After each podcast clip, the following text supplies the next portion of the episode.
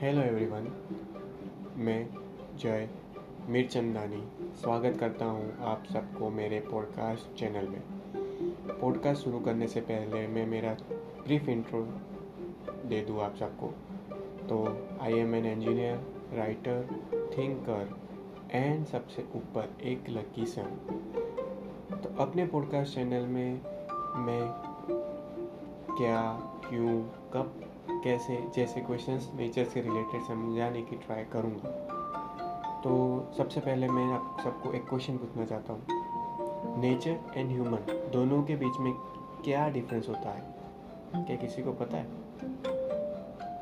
Obviously सबको पता होगा। फिर भी मेरा एक व्यू है कि नेचर को समझते समझते एक इंसान की पूरी ज़िंदगी ख़त्म हो जाती है। एंड सबसे बड़ी आयरनी ये ही है कि फिर भी इंसान खुद को सिर्फ़ इधर मैं ही हूँ, समझता है।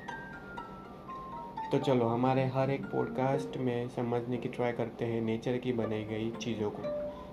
तो मिलते हैं हमारे पॉडकास्ट के पार्ट वन में।